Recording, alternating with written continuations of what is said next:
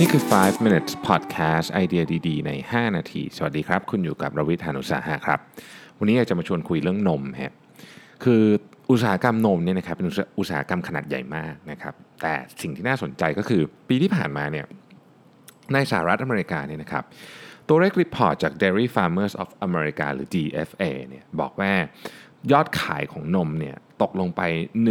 1.1 billion US ดอลลาร์ก็คือ 1,100 ล้านเหรียญนะครับเทียบกับปีที่ผ่านมาในปีที่ 2017เนี่ยนะครับขายอยู่ 14.7 billion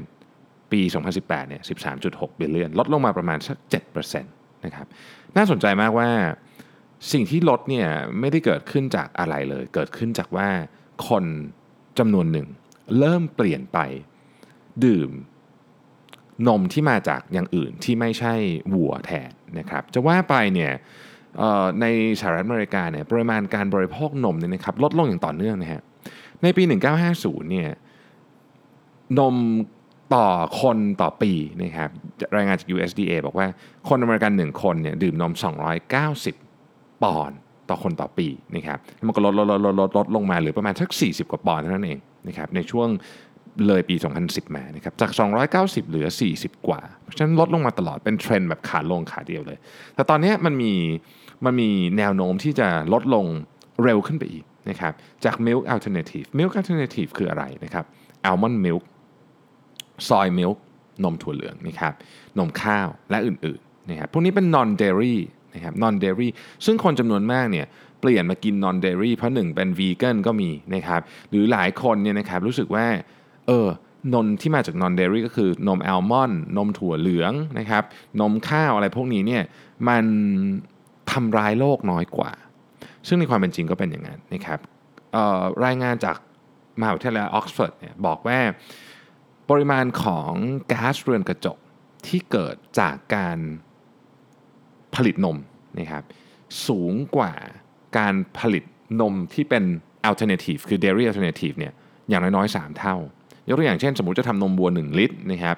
เกิดก๊าซเรือนกระจกเท่านี้เนี่ยถ้าเป็นนมถั่วเหลืองจะน้อยกว่า นมถั่วเหลืองหรือนมข้าวจะน้อยกว่า 3 เท่าเป็นต้นนะครับรวมไปถึง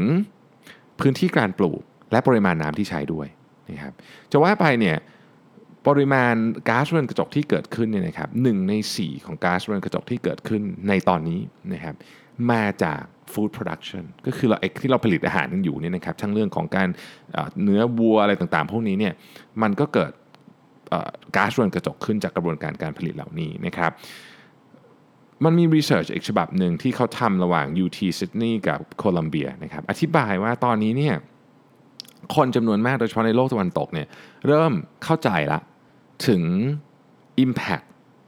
ของ dairy product ก็คือของที่มาจากนมวัวนะครับและเริ่มค่อยๆเปลี่ยนไปดื่มหรือรับประทานอาหารที่ผลิตมาจากของที่เป็นทดแทนนะครับเช่นเนี่ยอย่างเงี้ยใน almond milk พวกนี้เป็นของทดแทนนะครับดังนั้นเนี่ยเราเริ่มเห็นเทรนด์เนี้ยชัดเจนนะครับแล้วก็คาดการณ์ว่าการลดลงของการดื่มนมวัวและผลิตภัณฑ์ที่ทำจากนมวัวเนี่ย จะเป็นเทรนด์ระดับโลกไปเรื่อยๆนะครับผมไม่มีตัวเลขของประเทศไทยนะฮะแต่ว่าก็เป็นเรื่องที่น่าสนใจเนาะคือเวลาเราอ่านเรื่องพวกนี้นี่ผมต้องเรียนอย่างนี้ก่อนเลยว่าเวลาเราอ่านเรื่องพวกนี้อันนี้ก็คือเป็นด้านหนึ่งของเรียนต้องบอกอย่างนี้นะฮะมันต้องหาของมาคุยกันอีกด้านหนึ่งด้วย เพราะว่า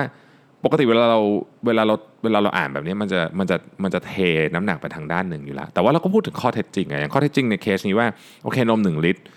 นมถั่วเหลืองนมข้าวใช้มีกาซเรือนกระจกน้อยกว่าการผลิตนมวัวจริงๆไหมก็ดูตัวเลขเราก็คงจริง แต่มันมีเรื่องอื่นที่เรามองไม่เห็นหรือเปล่านี่ก็ต้องไปศึกษากันอีกทีหนึ่งผมคิดว่าการรับสารโดยเฉพาะเนี่ยผมนั่งพูดพอดแคสต์อยู่ทุกวันเนี่ยก็เห็นว่ามันมีวิธีการพูดได้หลายแบบ ที่ทำให้เรื่องมันเฟรมไปเป็นคนละประเด็นกันนะครับอันนี้ก็เป็นเรื่องหนึ่งที่เราก็รับรู้ข้อมูลไว้ว่าโอเคเอ้ยตอนนี้คนดื่มนมน้อยลงนะครับทานอาหารที่มาจากผลิตภัณฑ์นมน้อยลงจริงๆนะครับตัวเลขมันชี้ชัดอยู่แล้ว แต่ว่า มันจะมีสาเหตุนอกจากเพราะว่าคนสวิชไปกินพวกนมถั่วเหลืองนมอัลมอนด์หรือมันมีเรื่องอื่นที่ซ่อนอยู่ที่เรายังมองไม่เห็นอีกหรือเปล่านะครับ ขอบคุณที่ติดตาม5 Minutes นะครับ สวัสดีครับ